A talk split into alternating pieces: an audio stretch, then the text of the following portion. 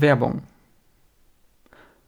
Du benötigst eine Webseite mit der richtigen Kundenansprache sowie mit dem richtigen Aufbau zur Lead-Generierung.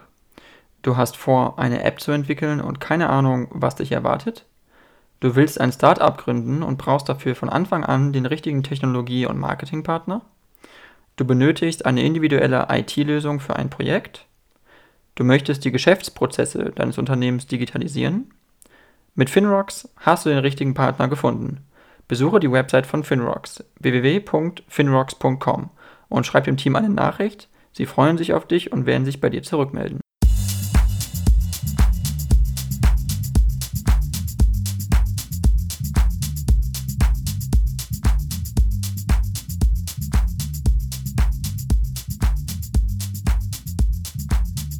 Dann vielen Dank, Frau Al-Halabi-Frenzel, Laila Al-Halabi-Frenzel. Sie sind CEO und Gründerin von Abcalis. Abcalis, das ist ein Start-up oder ein Unternehmen, ein Biotechnologieunternehmen aus Braunschweig, das sich spezialisiert hat für die Herstellung von veganen Antikörpern. Und das ist jetzt vielleicht für Zuhörer auch ein bisschen speziell und klingt alles sehr technisch. Vielleicht können Sie erklären erstmal, was sich dahinter verbirgt, vegane Antikörper, und wie Sie dahin gekommen sind, das überhaupt zu gründen und da wirklich einzusteigen. Ja, da haben Sie sich natürlich gleich ein ganz spezielles Thema ausgesucht. Da würde ich, wenn Sie erlauben, ein bisschen weiter ausholen, und zwar zu der herkömmlichen Antikörperentwicklung oder überhaupt erst einmal zu der Anwendung von Antikörpern. Man kann Antikörper zum einen in der Therapie und zum anderen in der Forschung und in der Diagnostik einsetzen. Antikörper sind ganz spezielle Moleküle, die wir im Rahmen einer Immunantwort in unserem Körper entwickeln. Alle höheren Vertebraten, also Wirbeltiere, können das.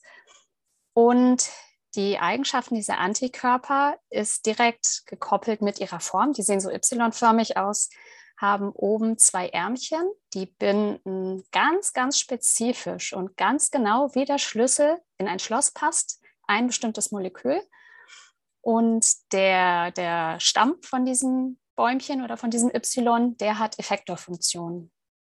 Und wir machen uns das in der Forschung, in der Biotechnologie oder auch in der Therapie zunutze, indem wir ganz spezielle Strukturen mit diesen Antikörpern adressieren können. Die können wir dann entweder sichtbar machen oder wir können sie auch direkt attackieren, angreifen.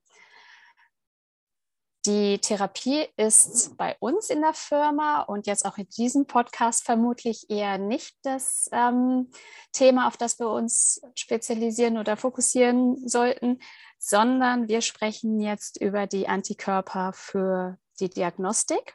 Und da haben wir sie zum Beispiel in allen möglichen Bluttests oder auch Urin- oder Speicheltests, die spezielle Strukturen nachweisen. Das können wir aus unseren normalen Corona-Schnelltests, aus dem Schwangerschaftstest, sowas gibt es in Drogenscreening-Tests.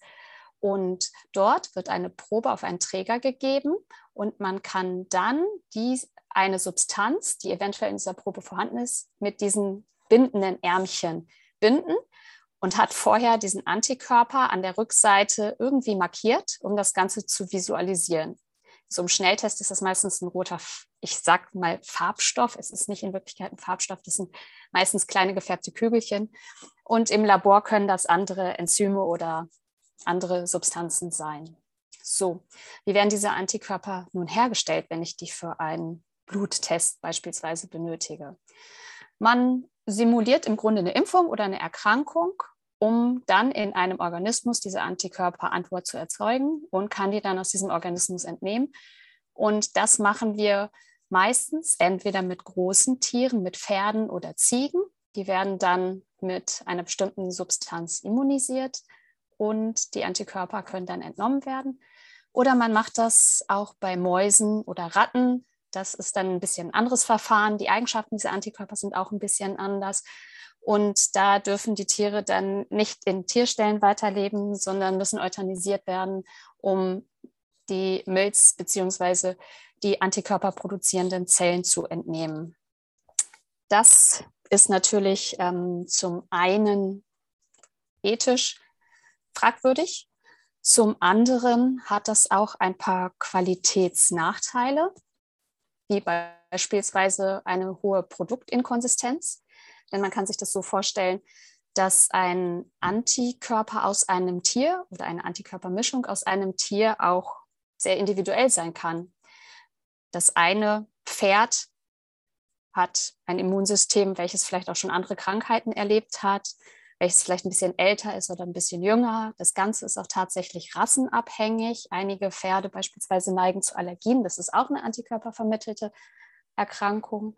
Und so kann es sehr stark variieren. Und irgendwann ist das Tier gestorben, einfach aus Altersschwäche oder kann einfach nicht mehr verwendet werden für die Antikörperproduktion.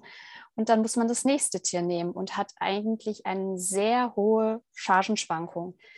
Das handelt sich bei diesen Antikörpern aus Tieren also um sehr stark schwankende Naturprodukte.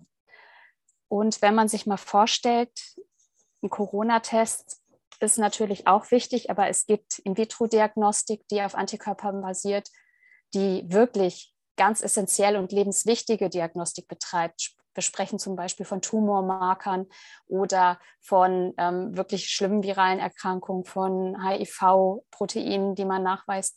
Und wenn man da die Diagnostik basierend auf sehr schwankenden Naturprodukten hat, ist das etwas, was sehr stark optimierungsbedürftig ist.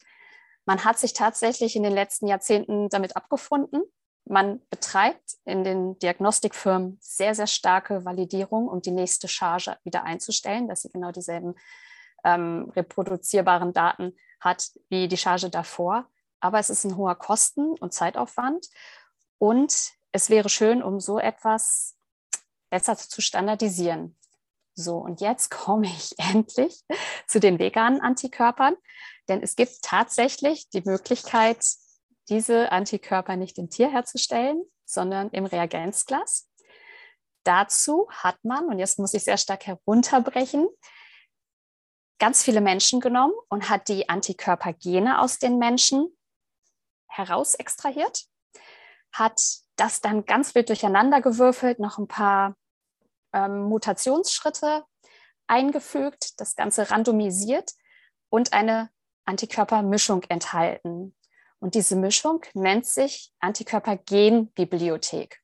Also eine Bibliothek, das ist kein großer Raum mit ganz vielen Büchern, sondern das ist ein ganz kleines Gefäß, das ein paar Zentimeter hoch ist und in dem befindet sich 1 Milliliter einer klaren Flüssigkeit. Und in dieser klaren Flüssigkeit ist das gesamte humane Antikörpergenrepertoire enthalten. Das sind ungefähr 5 mal 10 verschiedene Antikörper, die dort also kodiert sind. Das ist eine 5 mit 10 Nullen, um das dann nochmal anschaulicher zu machen. Ich weiß jetzt gar nicht, in welchem Milliarden- oder Billionenbereich wir da sind, muss ich ehrlich sagen. Und aus dieser Bibliothek, in der man also alle verschiedenen Antikörper enthalten hat, kann man nun mit einer Angel den Antikörper herausfischen, den man sich wünscht, und nutzt dafür sozusagen einen Köder, der das Antigen seiner Wahl ist. Also man möchte jetzt einen Antikörper gegen eine bestimmte Struktur haben, nimmt diese Struktur, seine Wunschstruktur, und kann mit dieser als Köder den richtigen Antikörper herausfischen. Dann kann man damit, und dazu nutzt man Gentechnik, ganz unterschiedliche Sachen noch machen. Man kann das Ganze optimieren, man kann das variieren, man kann das individualisieren. Es gibt ja so viele verschiedene diagnostische Geräte, die unterschiedliche Ansprüche haben, auch an ihre biologischen Substanzen und Reagenzien, sodass man das Ganze sehr schön anpassen kann. Und dann hat der Kunde, unser Kunde ist ein Vitro-Diagnostikunternehmen beispielsweise oder ein Forscher, der dann was Neues entwickeln will oder der vielleicht auch gerade etwas Neues entdeckt hat. Und der kann das dann einsetzen. Okay, verstehe. Das klingt sehr interessant und sehr spannend, aber auch sehr kompliziert, sage ich mal. Also für jemanden, der sich vielleicht nicht so damit auskennt. Ich habe nur einen Artikel gelesen von einem Kollegen von Ihnen, der gesagt hat, dass das ja viel mit, also herkömmliche Antikörper mit auf tierischer Basis halt gewonnen werden irgendwo. Und das ist, ich glaube, Mäuse sind, glaube ich, ein ganz Standard, also so ein standardisiertes Mittel, wo man irgendwie Antikörper rausgewinnen kann. Aber dass Mäuse in dem Sinne so gezüchtet werden, dass die Mägen der Mäuse irgendwie größer werden und wachsen und dadurch da dann Antikörper entnommen werden? Oder stimmt das? Oder ist das so eine klassische Vorgehensweise, wie man normal sozusagen nicht vegane Antikörper herstellt? Oder? Sie sprechen die Ascites-Methode wahrscheinlich an. Ja. Die ist zum Glück am Aussterben, ist aber noch vor einigen Jahren häufig durchgeführt worden und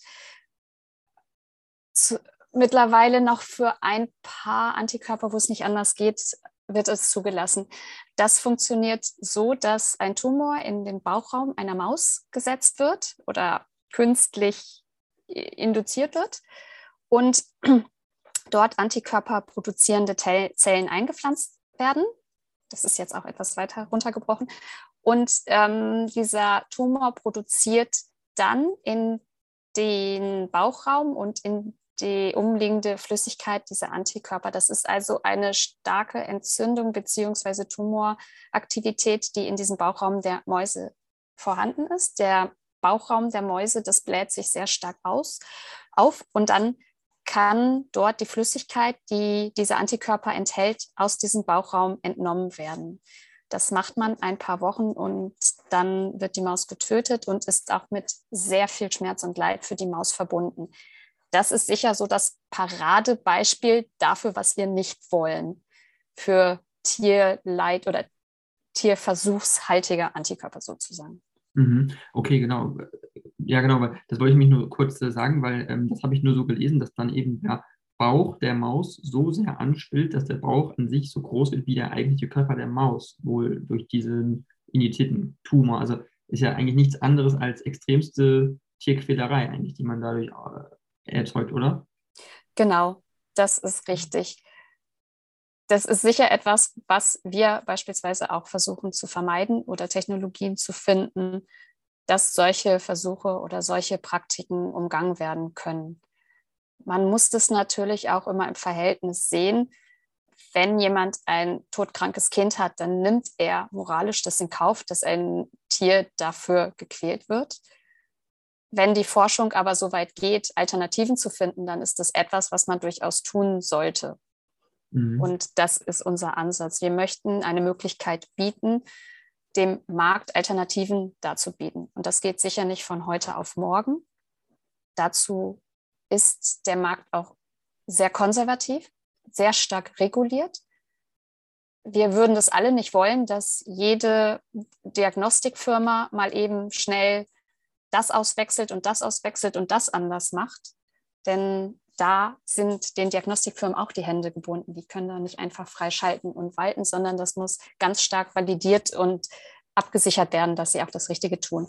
Wir können denen ja viel erzählen. Hier, wir haben total tolle vegane Antikörper. Das weiß ja keiner, ob die wirklich dann ebenso identisch gut sind. Das müssen die Diagnostikfirmen natürlich erstmal austesten und nachweisen, dass das Produkt identisch bleibt und nicht verändert ist. Deswegen ist dieser Weg sehr langsam, denn diese Änderung ist auch mit Kosten verbunden. Und da ein Unternehmen immer wirtschaftlich denkt, bleibt erstmal alles beim Alten, bis es nicht anders geht. Allerdings für jeden, der etwas Neues und Innovatives macht, neue Marker entdeckt, wo es vielleicht auch nur wenig Antikörper gegen gibt, hat hier dann die Möglichkeit, diese Antikörper gegen die neuen Strukturen oder seine Forschung individuell machen zu lassen. Okay, es ist super interessant. Ich würde ganz gerne jetzt ein bisschen auf das Thema Corona kommen, weil das ja auch für Sie ein Thema war, für Ihr Unternehmen ein Thema war, weil da, man weiß ja jetzt mittlerweile durch Corona gibt es ja eben Antikörpertests sozusagen, um vielleicht nachzuweisen, ist jemand mit Corona infiziert oder nicht. Und Sie haben halt einen Antikörpertest entwickelt auf Basis der veganen Antikörper. Können Sie vielleicht erklären, wie Sie das gemacht haben und wo da der Unterschied ist zu den Standardtests? Weil es ist ja auch eine Art Schnelltest, dann glaube ich, die Sie dann auch entwickelt haben, oder? Oder liege ich da falsch? Das korrigiere ich ganz leicht. Wir stellen einen Rohstoff her für Firmen, die diese Tests entwickeln. Wir entwickeln die Tests nicht selbst. Aber Sie haben recht, nachdem wir 2019 gegründet wurden und unsere Idee hatten, wie wir unser Geschäft aufbauen wollen, kam 2020, und zwar relativ früh im Jahr, wie wir alle wissen, Corona. Und die wirtschaftlichen und gesellschaftlichen Limitierungen, Restriktionen, die wir dadurch hatten. Wir haben dann gesehen, dass ja sehr viele Möglichkeiten im Bereich Forschung in Corona und zu SARS-CoV-2-Viren möglich waren und haben dann in einem Konsortium Antikörper gegen SARS-CoV-2 entwickelt und auslizenziert. Die haben wir nicht alleine gemacht, das haben wir zusammen mit der Uni Braunschweig gemacht und hatten auch mehrere Partner und haben diese auch immer noch, die ebenso diese Corona-Zeit genutzt haben, um gewisse Sensor- oder innovative Sensortechnik zu entwickeln, um möglichst schnell zu testen, um auch Tests zu haben, die eventuell regenerierbar sind, dass man weniger Müll hat. Alles das haben wir in Anfang 2020 bis, ja, das geht immer noch bis heute ungefähr, initiiert und haben auch, verkaufen auch unsere SARS-CoV-2-Antikörper. Allerdings die Partner von uns, die diesen tatsächlichen Test entwickelt haben, sind nicht so weit momentan, dass die auf dem Markt verfügbar sind. Das hat zum einen diese regulierten Gründe, zum anderen hat es natürlich auch die Gründe, dass man eine Testplattform schaffen wollte, die wirklich andere Marker auch testet und dadurch, um möglichst breit und versatil sich darstellen zu können, wurde das Ganze sehr breit aufgezogen und steckt eigentlich jetzt so in den Endphasen der Entwicklung. Aber es ist durchaus möglich, dass unsere Antikörper dieses Jahr, nächstes Jahr auch so auf dem Markt verfügbar sind in Tests. Okay, das klingt super spannend. Mich würde einfach nur mal interessieren, als jemand, der also wirklich keine Ahnung hat eigentlich von dem Thema, was schätzen Sie ein, der Anteil von Antikörpern auf dem Markt, der nicht vegan ist sozusagen, also in allen, weil Antikörper werden ja eigentlich quasi für alles verwendet, also sozusagen, um entweder jetzt also den Test sozusagen dann auch zu erkennen, sind da jetzt Antikörper gebildet worden oder nicht, aber eben auch dann in Medikamenten unterschiedlichster Art. Also wie viel ist auf veganer Basis sozusagen, wie viel wird wirklich durch tierische Proben hergestellt und entwickelt? Also wenn Sie schätzen würden, vielleicht so vom Anfang. Da muss ich das mal wieder unterscheiden. Und zwar gibt es ja den Bereich Therapie, der am häufigst verkaufte Antikörper, der in der Therapie eingesetzt ist, tatsächlich einer aus dieser veganen Technologie. Und für die Diagnostik ist das viel weniger, denn unser Verfahren ist preislich gesehen noch nicht ganz kompetitiv mit den herkömmlichen Verfahren. Und die Margen im Diagnostikmarkt sind sehr geringer als die im Pharmabereich. Das weiß man ja so ein bisschen vom Hörensagen, dass Pharma immer unendlich viel Geld macht mit allem. Und das trifft insofern zu, dass die Margen da größer sind. Die investieren natürlich mehr in ihre Produktentwicklung, weil sie es schneller auch wieder raus haben. Das heißt, dass sie diese vegane Technologie schon sehr viel früher genutzt haben, als es im Diagnostikmarkt der Fall ist. Das muss sich ja rechnen. Okay. Da wir jetzt in dem Schritt sind, dass wir so langsam ein bisschen höher skalieren können, wird es bei uns auch schon bald vergleichbar. Zusätzlich haben wir halt den Vorteil der stark vergleichbaren Produktchargen, dieser Produktkontinuität. Und das wird auch immer mehr gesehen. Und zum Dritten ist es so, dass 2020 eine EU-Empfehlung herauskam, die dazu riet, auf tierleidfreie Alternativen umzusteigen. Und so etwas kann in den nächsten Jahren oder Jahrzehnten auch immer noch mal gesetzlich manifestiert werden. Das wäre für uns dann natürlich sehr von Vorteil. Aber man muss auch vorsichtig sein, denn man kann nicht Gesetze erlassen oder gewisse Regeln auferlegen, ohne dass man die Infrastruktur dafür schafft. Und wenn da so ein paar kleinere Firmen sind, die ihre paar veganen Antikörper auf den Markt schmeißen, dann ist das einfach nicht ausreichend. Da muss dann ein bisschen mehr geschehen. Okay. Mich würde mal interessieren, woran liegt das denn, dass wirklich die Margen, wenn Sie sagen, die Margen in der Diagnostik sind niedriger als jetzt im Pharmabereich, sprich also Herstellung von Medikamenten, denke ich dann, und Verkauf von Medikamenten und von Impfstoffen zum Beispiel. Also woran liegt das, dass es in der Diagnostik jetzt nicht so ist? Weil ich meine, es ist ja eigentlich genauso wichtig, erstmal zu diagnostizieren, ob ein Patient krank ist, um dann herauszufinden, was man ihm gibt, damit er wieder gesund wird, oder? So prinzipiell. Genau, das ist richtig. Da müsste man sich die Märkte ein bisschen genauer anschauen und die Einflüsse auf diese Märkte. Als Wirtschaftler ist das eventuell, hat man da ein bisschen besseres Handwerkzeug, als ich als Wissenschaftler es machen kann. Ich kann das eigentlich nur beobachten, kann es aber nicht wirklich in kausalen Zusammenhang setzen, warum Medikamente oder die Margen im Pharmabereich höher sind als die im Diagnostikbereich. Einfach weil die Mengen auch höher sind. Man braucht immer natürlich auch mehr Therapeutikum. Man muss da einen 50, 60, 70, 80 Kilo Menschen mit Substanz versorgen. Was ich im Labormaßstab benötige für diesen gleichen Menschen sind ein paar Mikrogramm. Da sind wir also auch schon in einem Bereich, in dem wir von ganz unterschiedlichen Mengen sprechen, die benötigt werden. Eine ganz andere Skalierbarkeit, die nötig ist. Der Schmerz ist ein indirekter. Eine Diagnostik funktioniert ja nicht immer nur durch Bluttests. Man kann viele Krankheiten auch auf anderem Weg, durch bildgebende Verfahren etc. diagnostizieren. Eine Anamnese wird immer auch durch Vorgespräche und weitere Faktoren erhoben. Sie sollte nicht immer nur durch einen reinen Bluttest erfolgen. Und dadurch ist die Dringlichkeit sehr viel höher, ein Therapeutikum zu haben, als das Diagnostikum in derselben Preisspanne verfügbar zu haben. Wären meine Ideen, warum es hier zu großen Differenzen kommt. Okay, weil man sieht ja jetzt auch durch die Corona-Pandemie ist es ja eigentlich wahnsinnig wichtig gewesen, sozusagen wirklich gut diagnostizieren zu können, erkennen zu können, ist jemand jetzt mit Corona infiziert, ja oder nein. Man hat ja wirklich wahnsinnig viel getestet, auch ich glaube in Deutschland allein auch, wirklich sehr, sehr viel, sehr intensiv.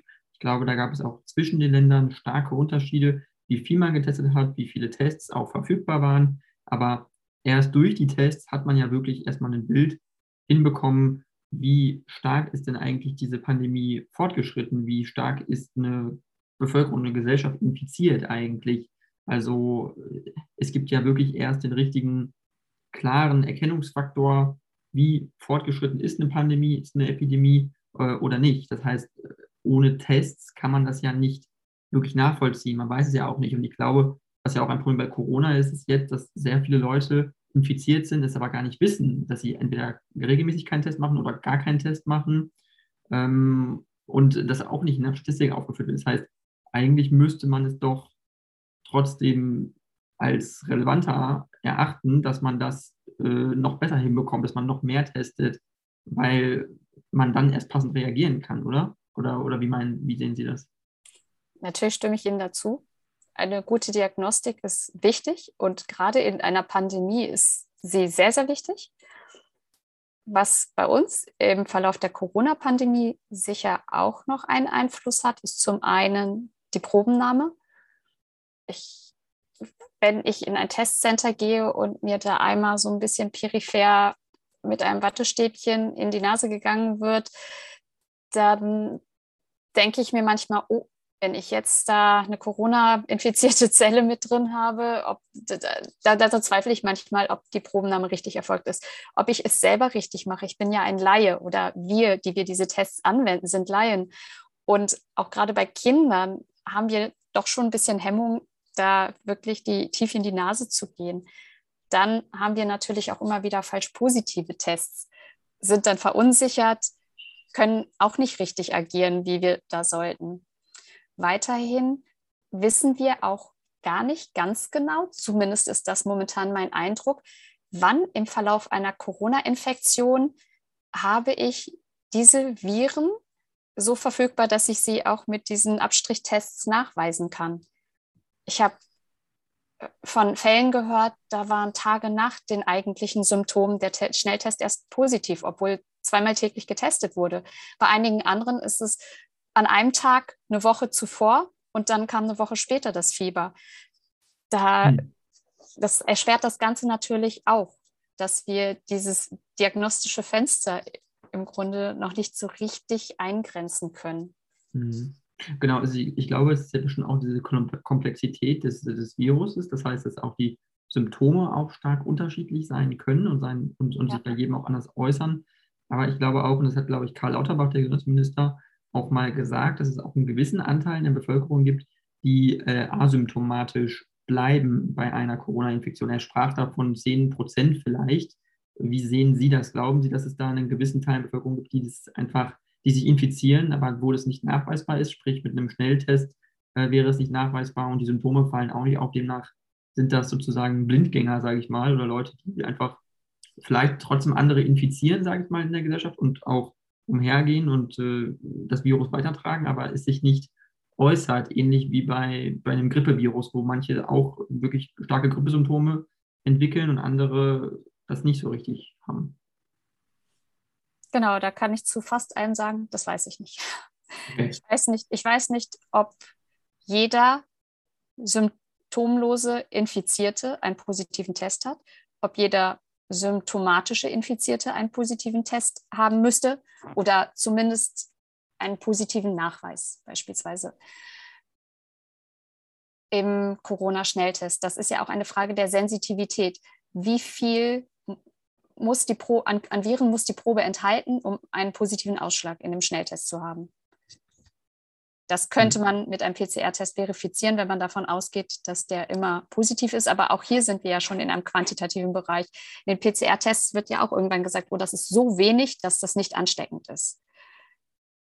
Das Ganze ist nicht mehr qualitativ. Das ist nicht mehr eine Ja-Nein-Antwort, sondern es ist eine quantitative. Ich habe ein bestimmtes Grad an Viren in mir. Die machen nun das. Und dann kann man sich dann noch 2 Fragen stellen. Wie krank machen sie mich? Und wie stark streuen sie das Virus? Wie stark bin ich ansteckend? Okay. Das heißt, sie sind sich da nicht sicher oder es ist schwer einzuschätzen, einfach so, wie es wirklich sich entwickeln würde.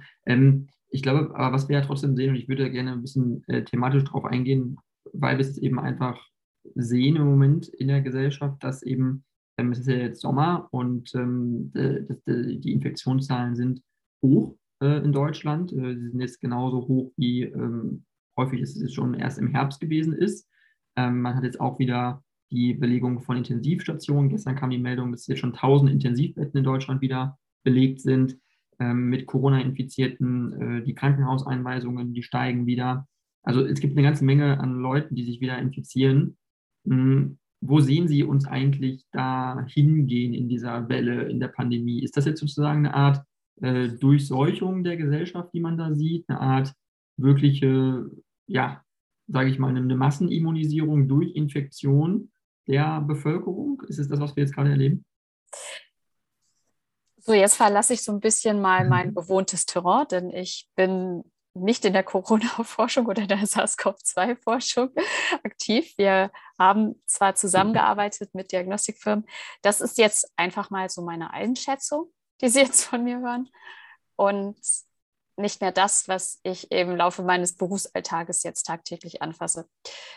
Ich denke, wir haben ja hier das Phänomen, dass wir einen Virus haben, der mutiert und wir den in unterschiedliche Stämme dann irgendwie taxonomisch einordnen.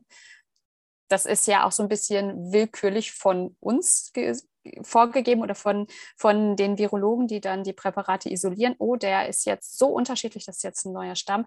Das haben wir am Anfang ja bei Omikron gesehen. Da gab es irgendwie zwischen 30 und 50 beschriebene Mutationen. Und da muss man sich irgendwann mal fragen, ab wann ist er anders und ab wann ist er nur, naja, hat er eine Mutation, ist aber immer noch derselbe.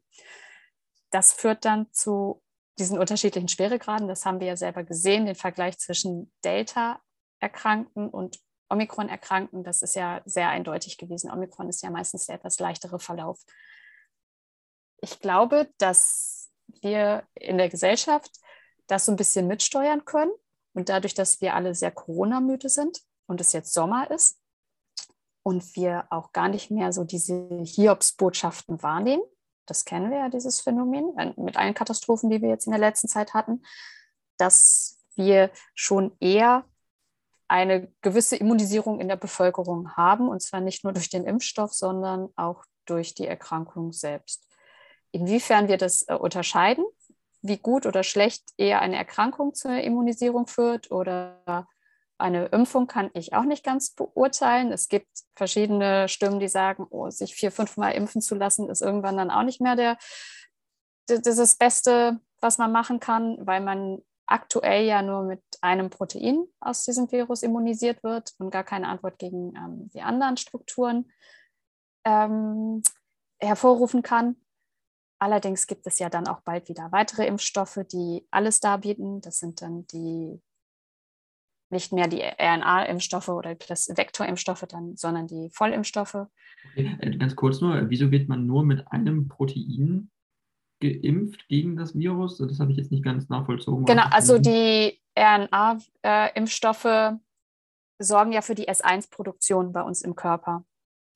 Das ist eins der Proteine von außen, mit denen der Körper dann in Kontakt kommt. Und wenn er nach der Impfung Antikörper gegen das S1-Protein hat und dann einen richtigen Virus sieht, dann kennt er das schon und kann da angreifen. Das Virus hat aber noch viele weitere Stellen, die ein bisschen anders aussehen, noch andere Proteine.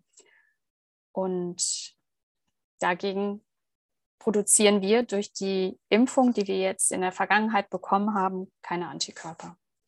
Okay. Und wie erklären Sie sich dann, dass sozusagen durch die Impfung dennoch schwerere Verläufe verhindert werden? Also bei Ansteckung scheint ja wohl nicht verhindert zu werden, weil man die Infektionszahlen, die man ja jetzt sieht, sind ja so enorm hoch. Aber die Impfquote ist ja jetzt zwar nicht überragend in Deutschland, aber doch relativ hoch. Das heißt also, wie ist es möglich, dass wirklich sich so viele Leute, also sie infizieren sich ja, aber offenkundig, es gibt auch Krankenhauseinweisungen, es gibt Intensivstationenbelegungen, aber die allermeisten scheinen doch mit einer relativ normalen Erkrankung, wie Sie es beschrieben haben, da durchzukommen. Also scheint es ja doch irgendwo einen Effekt zu haben oder ja, irgendwo scheint ja was da doch hängen zu bleiben, sage ich mal. Ja, genau.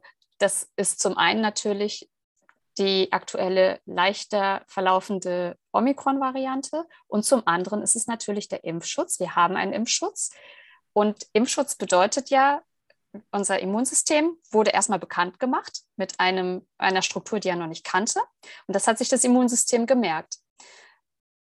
Der Haushalt, unser Körperhaushalt sozusagen, hält es nicht für sinnvoll, das unser Leben lang aufrechtzuerhalten, denn er denkt ökonomisch. Er produziert nicht durchgehend Antikörper gegen diese Substanz, aber er merkt sich diese Substanz. Und wenn dann der Virus wieder in unseren Körper kommt, erinnert er sich und kann sehr viel schneller reagieren als jemand, der diese Struktur noch nicht vorher gesehen hat. Deswegen können wir sehr schnell Antikörper dagegen produzieren, wenn wir schon einmal geimpft wurden. Wenn die Impfung noch nicht allzu weit zurückliegt, dann haben wir vielleicht sogar noch von der Impfung die Antikörper im Blut und können dann sehr schnell diesen Virus unschädlich machen mit den normalen Immunmechanismen. Das ist für mich ein Grund, die Impfung und natürlich der leichtere Verlauf. Das heißt, dass die Pathogenitätsfaktoren dieses Virus, also die Eigenschaften, die uns krank machen, sehr schwach nur ausgeprägt sind, beziehungsweise bei uns nicht zu so schweren Verläufen führen. Okay, das ist ganz spannend. Wie schätzen Sie das ein? Das ist jetzt schon wieder eine Aussage gewesen von Karl Lauterbach, der gesagt oder gewarnt hatte, da gab es auch viel Debatte, wie stark oder wie wahrscheinlich ist es, dass es wirklich einen Virus gibt, der im Herbst, also eine Mutation kommt im Herbst, sage ich mal, die wirklich schlimmer ist als das, was wir jetzt sehen. Also dass das Virus so mutiert, dass es wirklich letaler wird, dass es gefährlicher wird, dass Leute wirklich, dass die Sterblichkeit auch steigt. Wie wahrscheinlich sehen Sie das, so eine Entwicklung? Genauso wahrscheinlich wie, dass diese Entwicklung nicht eintritt, wenn ich es mal mathematisch ausdrücken würde. Ist alles möglich. Ich habe immer eins im Hinterkopf bei so etwas. Ein Virus ist kein denkendes Wesen, ist ein Vehikel, ein Vektor und folgt da sehr logischen Gesetzen. Wenn dieser Virus, dessen gesamtes Reproduktionssystem darauf ausgelegt ist, sich zu vervielfältigen, sein Wirt umbringt, kann er sich nicht mehr vervielfältigen. Das heißt, diese Methode oder dieser Weg wird früher oder später ins Leere laufen. Okay. Das sehen wir bei allen schweren Erkrankungen oder allen viralen oder Infektionskrankheiten, die sehr schwer verlaufen und zum Tode führen. Meistens sind die nicht pandemisch, beziehungsweise das kann nicht sehr lang so gehen, weil am Ende sind dann alle tot, um es jetzt mal sehr fatalistisch auszudrücken. Und dann war es das auch das für den Virus. Okay, und aber was ich nicht ganz dann verstehe, war, es gab ja noch andere Virenepidemien. Es gab ja zum Beispiel die SARS-Epidemie im Nahen Osten und im arabischen Raum. MERS gab es da auch. Und es ist ja auch ein Coronavirus gewesen, was aber viel, viel tödlicher gewesen ist. Also das war ja was, wo wirklich, ich glaube 2002 oder so war das, glaube ich, wo es zumindest da Fälle gab, wo dann Leute eben ins Krankenhaus eingeliefert wurden mit einer Art, auch einer Lungenentzündung und es denen wirklich nicht gut ging. Und die Sterblichkeit war um ein Vielfaches höher als bei dem jetzigen SARS-CoV-2. Und da ist ja dann die Frage, es war ja auch ein Coronavirus und die sind ja alle ähnlich. Das heißt, aber es ist nicht zu einer weltweiten Pandemie gekommen, Epidemie. Also, und da frage ich mich manchmal, woran lag das? Ist das wirklich da eingedämmt gewesen? Hat sich das in Luft aufgelöst, das Virus? Hat sich das nicht mehr verbreitet, weil es seinen Wirt umgebracht hat? Oder woran, also ich verstehe es manchmal nicht so ganz, warum es jetzt auf einmal zu so einer mega krassen Epidemie weltweit kommt von diesem Virus. Und es gab ganz viele Fälle von Coronaviren vorher schon, die aber nicht dazu geführt haben. Und vor 10, 15 Jahren war die Welt ja genauso connected und verbunden schon wie heute. Also wie schätzen Sie das ein? Ja, gute Frage. Warum jetzt? Warum auf einmal so? Zum einen sicher auch eine Atemwegserkrankung, die vielleicht etwas verzögert nach der Infektion eintritt.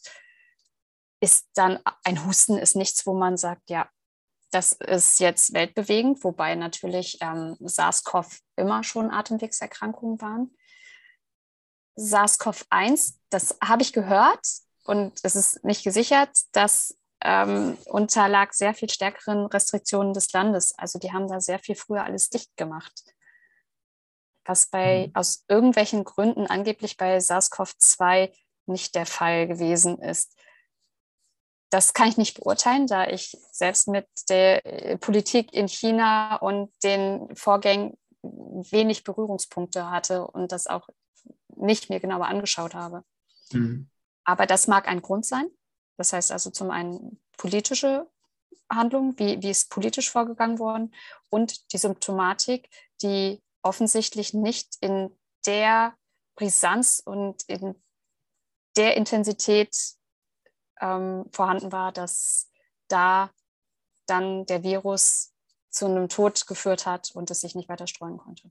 Okay, weil man muss ja jetzt auch trotzdem ehrlicherweise sagen, weil ich glaube, dass wir in Deutschland schon stark auch sagen, wir debattieren das jetzt nicht mehr so stark, wir möchten darauf jetzt nicht mehr so aufmerksam machen. Auf der einen Seite, auf der anderen Seite sieht man es in den USA, es gibt über 1 Million tote Corona-Infizierte, die gestorben sind. Und davon kann man eine Mehrzahl von diesen Toten darauf zurückführen, dass sie halt sich mit Corona infiziert haben. Innerhalb von 1,5 Jahren oder so, also weit über 1 Million. Das ist halt schon enorm, diese Zahl. Und man sieht eben, dass die Übersterblichkeit durch die Bank auch in vielen westlichen Ländern einfach schon gestiegen ist durch dieses Virus. Das heißt, ich finde es manchmal ein bisschen schwierig, wenn dann viele Leute einfach immer sagen, ja, das ist ja wie eine Grippe und die Symptome und so.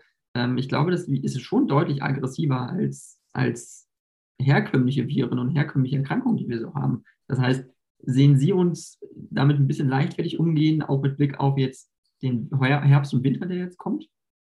Ja, natürlich. Das hatte ich ja schon angesprochen. Wir sind jetzt einfach müde. Wir gehen leichtfertiger damit um. Und das wird auch Konsequenzen haben.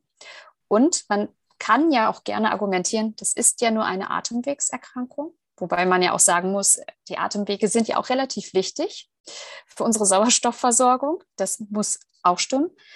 Zum anderen, es ist aber auch eine zusätzliche Erkrankung. Dann kann es so leicht sein wie die Grippe und dann kann es zu Infektionszahlen führen, die vielleicht ähnlich zur Grippe sind. Das ist aber dennoch viel und es summiert sich ja auf.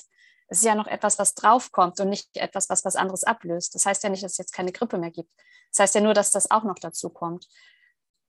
Und wenn wir jetzt die Möglichkeit haben, uns zu impfen, uns regelmäßig zu testen, um die Streuung zu minimieren, dann ist es eigentlich fahrlässig, das nicht zu tun.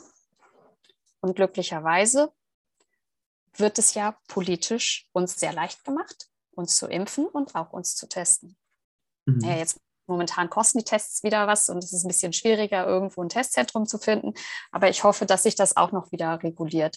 Wir sind noch weit entfernt von einem guten Weg, gerade was die Testzentren angeht, dass wir die Diagnostik, und jetzt möchte ich mal den Kreis schließen und komme wieder auf die Diagnostik zurück, dass wir die Diagnostik wirklich uns so leicht gemacht bekommen, dass jeder überall kurz gucken kann, ob er es hat und das nicht großer Aufwand ist, oh, ich möchte ins Kino, ich muss mich jetzt vorher testen oder ich möchte die Oma besuchen, jetzt muss ich mich vorher testen, sondern dass das wirklich etwas ist, was uns nicht schwerfällt und uns auch nicht beeinträchtigt. Klar, die Masken sind natürlich schon etwas, aber wir haben auch gelernt, damit zu leben. Und im Winter fällt uns das sowieso weniger schwer, weil es dann schön warm unter der Maske ist. Das stimmt, da haben Sie auf jeden Fall recht. Ja, ich wollte jetzt auch nicht zu sehr bei Corona liegen oder stehen bleiben. Ich würde Sie gerne einfach nochmal fragen, was Ihr Unternehmen eigentlich angeht. Also was sehen Sie oder wie sehen Sie die weitere Entwicklung Ihres Unternehmens eigentlich? Also wo schätzen Sie, also haben Sie sozusagen auch, weil Sie sind ja Gründerin und Sie sind selbstständig, haben Sie sozusagen sich einen Plan gemacht, so einen 5-Jahresplan oder einen 10-Jahresplan, wo Sie sagen, dann wollen wir da sein in 10 Jahren, so als Beispiel BioNTech zum Beispiel als Vorbild oder so? Oder, Ich hab schon 17 Pläne, glaube ich, gemacht. Schon ganz viele Pläne habe ich gemacht. Zu dem Zeitpunkt waren sie auch schlüssig und 2 Wochen später habe ich dann den nächsten Plan gemacht, der zu dem Zeitpunkt schlüssig ist. Also es hieß einmal, wir haben natürlich zahlreiche Coachings auch mitgemacht und es hieß einmal von einem Coach, ja, sobald du einen Businessplan gemacht hast und fertiggestellt hast, kannst du eigentlich wieder von vorne anfangen, dann ist es wieder Zeit, neu zu machen. Aber um ein bisschen auf unsere Vision zurückzukommen, was vielleicht auch das ist, was Sie ansprechen. Was wollen wir eigentlich erreichen?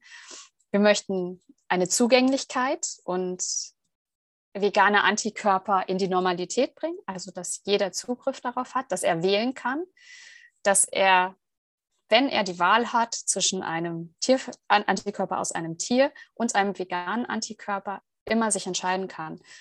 Und wir müssen natürlich dem Markt die freie Entscheidung geben, so funktioniert das nur. Aber es muss auch die Möglichkeit sein, dass es vorhanden ist und sichtbar ist. Also diese Sichtbarkeit möchten wir haben.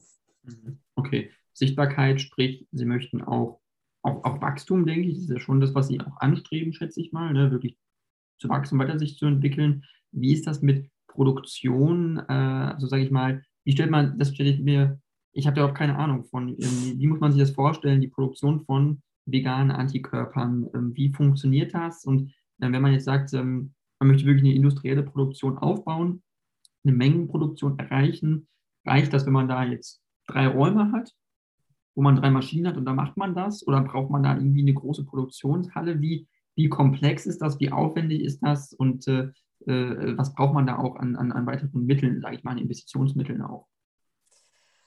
Also wir sind jemand, wir können diese ganz vielen unterschiedlichen Antikörpern aus diesem Pool, aus unserer Bibliothek herausfinden. Und das ist auch schon ein gewisses Know-how, was dafür notwendig ist. Denn es gibt viele Einflussfaktoren, man kann da sehr viel denken. Dann haben wir erstmal diesen Antikörper rausgefischt und dann geht es in die Produktion. Und das war jetzt Ihre Frage. Wir können uns jetzt entscheiden, wollen wir eine Firma sein, die große Mengen produziert? Das heißt, wir können uns Fermentoren, Bioreaktoren, große Geräte, die rühren dann rosafarbene Flüssigkeiten, in denen die Zellen die Antikörper produzieren, wir können das machen. Oder wir geben das zu Leuten, die das als eigenes Business machen, raus und externalisieren das. Und das ist eigentlich das, was wir wollen, was wir zum Teil auch schon tun. Wir lassen andere Firmen, die wirklich spezialisiert sind auf Antikörperproduktion, diese Antikörper herstellen. Was wir noch so ein bisschen natürlich mitbestimmen, sind so ein bisschen die Bedingungen, wir können auch auf der DNA-Ebene die Produktivität eines Antikörperklons beeinflussen. Man kann schauen, die sind nämlich auch sehr individuell. Antikörper ist nicht gleich Antikörper, um das Ganze nochmal ein Stückchen komplizierter zu machen. Dann gibt es zum Beispiel einen Antikörper gegen ja, Krankheit A, der lässt sich wunderbar produzieren. Da schmeiße ich so ein kleines Fläschchen, lassen Sie es so 10 Zentimeter hohen Kolben. Da packe ich dann 30 Milliliter Flüssigkeit rein. Das ist eine bestimmte Flüssigkeit, das sind Nährmedien. Und lasse die dann die Antikörper produzieren und das reicht mir aus für 3000 Tests. Oder dann gibt es einen Antikörper, der ist gegen die Krankheit B oder den Erreger B gerichtet und das geht wirklich nur sehr schwerfällig von sich. Und an dieser Stelle können wir dann wieder auf diesen Antikörperklon zurückgehen und können da ein bisschen optimieren, dass der besser funktioniert. Das ist etwas, was wir tun können und dann geben wir den nach draußen und dann wird er bei Firmen, die diese großen Räume haben, kilometergroße Hallen, in denen ein Fermentor neben dem anderen und ein Bioreaktor neben dem anderen steht. Das sieht dann immer sehr eindrucksvoll aus und die können uns das dann produzieren. Wir sind auch tatsächlich schon dabei zu schauen, ob man die Antikörper in Pflanzenzellen produziert. Da schauen wir uns gerade Möglichkeiten an, weil wir dann auch einfach diesen Nachhaltigkeitsgedanken ein bisschen näher kommen. Wir sind schon so weit, dass wir keine tierischen Substanzen in unseren Nährmedien drin haben. Das brauchen nämlich viele Zellen, dass die zumindest irgendwas aus dem Tier benötigen, einfach als Nahrung für die Zelle. Das schaffen wir schon, ohne so etwas auszukommen, aber dass wir auch von diesen Zellen einfach auf Pflanzenzellen, auf Algen oder auch höhere Pflanzen, Tabak, was auch immer, wechseln, um auch mal zu schauen, was möglich ist. Das ist so das, was wir auch noch sonst in der Hand haben und lenken können. Okay, und das heißt, Sie wollen dabei bleiben, also externalisieren, das ist sozusagen das, was Sie jetzt machen und Sie sagen, Sie produzieren bei wem anders, der produziert das für Sie und das soll auch so bleiben, weil ich schätze mal, es ist auch kompliziert und teuer wahrscheinlich, diese Sachen in Menge zu produzieren, oder? Das ist wahrscheinlich so der beschränkende oder der herausfordernde Faktor, oder? Oder, also weil Sie sind, sag ich mal, der Entwickler und produzieren lassen Sie dann woanders, sage ich mal, ganz grob. Genau, aber bei der Produktion sind wir in dem Prozess, in dem wir skalieren können. Da wird es dann zu einem bestimmten Maß günstiger, je mehr man auf einmal macht. Okay, und deswegen... Bitte? Und deswegen sagen Sie also, gut, das ist ja auch in einer größeren Menge, macht es aber nur mehr Sinn, das bei einem anderen Anbieter zu machen, der wirklich da die Fähigkeit hat. Welche Firmen sind das, wenn ich fragen darf? Dürfen Sie das sagen? Also ist das sowas, sind das Firmen wie Bayer oder so? Oder gibt es da Spezialisten? Ich weiß nicht, ich habe gar keine... Genau, da gibt es Spezialisten. Ich denke, die meisten würden Ihnen nichts sagen, die meisten Firmen, welche das sind. Also das sind keine, die man so kennt. Sicher, Bayer oder die bekannten Firmen, die haben so etwas im Haus. Die haben dann ihre Produktionsabteilung im Haus. Die müssen das nicht mehr externalisieren. Wir sind ein Start-up, was 2,5 Jahre alt ist. Wir haben das nicht im Haus. Wir geben das raus, weil das einfach vom Prozess her leichter ist. Aber auch erst ab einer bestimmten Größe. Wir machen auch noch sehr viel selbst. Okay, und das heißt, das ist das, was Sie jetzt machen und wollen Sie bleiben, also Sie wollen ja da bleiben und das ist ja auch Ihre Expertise, das ist das, was Sie, das, was Ihr Kerngeschäft ist, sage ich mal. Können Sie sich vorstellen, noch in andere Bereiche zu gehen, die, sage ich mal, nicht direkt was nur mit Diagnostik zu tun haben oder so, vielleicht mehr auch in Entwicklung und Produktion von Medikamenten oder so, oder ist das nichts, was Sie irgendwie beschäftigt, sage ich mal, zu diesem Zeitpunkt? Ach, da gibt es andere Firmen, die das bereits machen. Die sind etabliert, haben den Fuß in der Tür drin. Und warum sollte ich jetzt noch in einen höher kompetitiven Markt gehen, wenn ich meine Nische gefunden habe und da momentan glücklich bin? Wir sind definitiv flexibel. Das haben wir schon mehrfach gesehen, dass das notwendig ist, gerade als junges Unternehmen. Man kann nicht einfach auf seiner Spur beharren, sondern muss sehen, wie das im Markt aussieht und in welche Richtung man da mitlaufen muss. Aber da, wo es jetzt gerade wuselig ist und wo sowieso ein starkes Gedränge ist, da setzen wir uns aktuell nicht mit rein. Vermutlich könnten wir es von der Technologie am Ansatz tun, aber wir wollen es nicht. Wir wollen es definitiv nicht.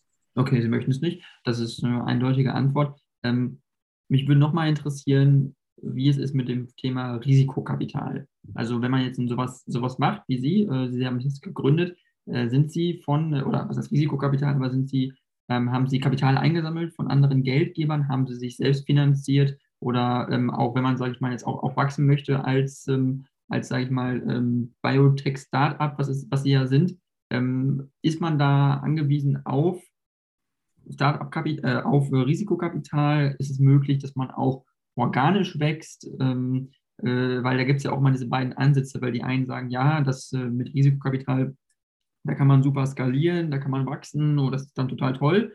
Und die anderen sagen aber, okay, organisches Wachstum ist eigentlich nachhaltiger, weil dann ist man ja, baut man ja auch was auf, was man sowieso schon hat, sage ich mal. Also wie stehen Sie zu dem Thema und wie ordnen Sie das so ein? Ja, also Laborarbeit, Labore und Forschung ist teuer. Das geht nicht einfach so mit, ach, ich bezahle mich einfach selber nicht, gründe mal die Firma und dann wird das schon. Nein, so geht das nicht. Wir haben über das Exist-Förderprogramm, welches Ausgründungen aus Universitäten fördert, eine Förderung erhalten und die hat es uns ermöglicht, die ersten Jahre die ganze Forschung und Entwicklung durchzuführen zu den ersten Produkten. Und das erste Marketing, den Aufbau einer Firmenstruktur, eines Startups, dass so die Grundzüge gelegt sind. Mhm. Und diese Exist-Förderung, die erste Förderphase, ist jetzt geendet. Und wir haben gesehen, wir haben doch, nachdem 2021 tatsächlich ein sehr trauriges Jahr für uns war, wir haben sehr viel gearbeitet, aber nicht viel Umsätze generiert, ist es 2022 viel, viel besser geworden. Alles, was wir die letzten Jahre gemacht und vorbereitet haben, zeigt jetzt endlich Erfolg. Und wir haben gesehen, dass wir aktuell mit der Förderung, die wir eingeworben haben, ohne Investor überleben können. Für jetzt erstmal ein Jährchen, aber das ist ja auch in Ordnung. Da kann man ja ein bisschen arbeiten, ein paar Kunden akquirieren und weitere Projekte durchführen, sodass wir das ausbauen können. Aktuell erscheint für uns organisches Wachstum möglich. Allerdings hatte ich ja auch schon gesagt, der Antikörpermarkt ist auch ein sehr kompetitiver Markt, also der Antikörperdiagnostikmarkt. Und die Margen sind sehr gering. Das ist natürlich nicht so leicht, diesen Markt zu durchdringen. Und das wird etwas länger dauern. Und da ist tatsächlich eventuell noch einmal nötig, dass wir externe Gelder benötigen, dass wir Investoren finden müssten. Wir haben aktuell ein Hybrid-Business-Modell, wenn man es so nennen möchte. Und zwar bewahren wir uns unsere Liquidität durch Service. Es kommen Kunden auf uns, die brauchen etwas ganz Bestimmtes, die wissen ganz genau, was sie wollen und benötigen das. Und die sind bereit, dafür auch Geld zu zahlen. Das macht man sowieso, auch wenn man Antikörper aus Tieren in Auftrag gibt, die man speziell braucht, dann zahlt man auch einen 5-stelligen Betrag. Und dann hat man am Ende bestimmte Antikörper, die man sich wünscht, und diese Kunden kommen auch zu uns und das sorgt dafür, dass wir einigermaßen liquide sind. Aber wie das Wort Service schon impliziert, das ist nicht skalierbar, das ist ja nichts, wovon wir nachhaltig leben können, indem wir es erweitern, weil dann müssen wir natürlich immer wieder mehr Wissenschaftler draufsetzen, um diese Services durchzuführen, denn jedes Projekt ist wirklich, die sind zum einen fast immer sehr, sehr interessant, man muss mitdenken, man kann sich wirklich kreativ einbringen und Sachen austesten, die individuell für dieses Projekt ganz neu entwickelt werden. Das machen wir fast jedes Mal, haben wir irgendwie was Neues für jedes Projekt. Und deswegen kann man das nicht einfach von der Stange abarbeiten lassen. Da ist also immer noch unser Kopf mit drin.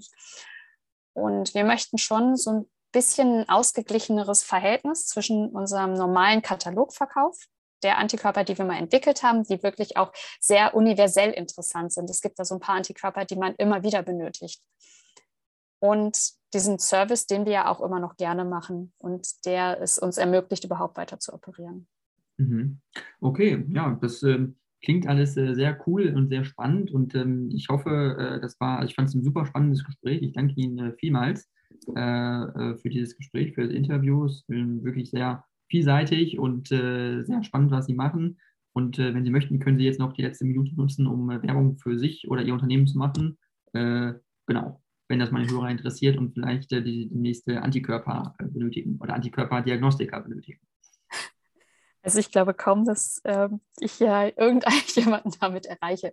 Deswegen sage ich einfach nur oder möchte ich einfach nur mitgeben, dass uns der nachhaltige Gedanke wichtig ist, und zwar vielleicht nicht nur im Bereich Diagnostik, sondern dass wir dass es uns als Firmenpolitik generell ein Anliegen ist, das weiter zu fördern, dass wir das als sinnvoll erachten und man das ja auch auf alle Lebensbereiche ausweiten kann. Und beispielsweise so ein toller Podcast wie der von dem Herrn Fredeboy, der auch seinen Beitrag dazu leistet, diese Information raus in die Welt zu bringen.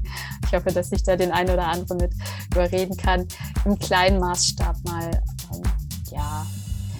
den richtigeren Weg zu gehen. Es sind alle Wege richtig, aber es gibt manchmal da doch den etwas nachhaltigeren auch. Auf jeden Fall. Ja, dann vielen Dank, Frau Al-Halabi-Frenzel, vielen Dank für das Interview und bleibt bis zum nächsten Mal. Ja, ebenso. Dankeschön.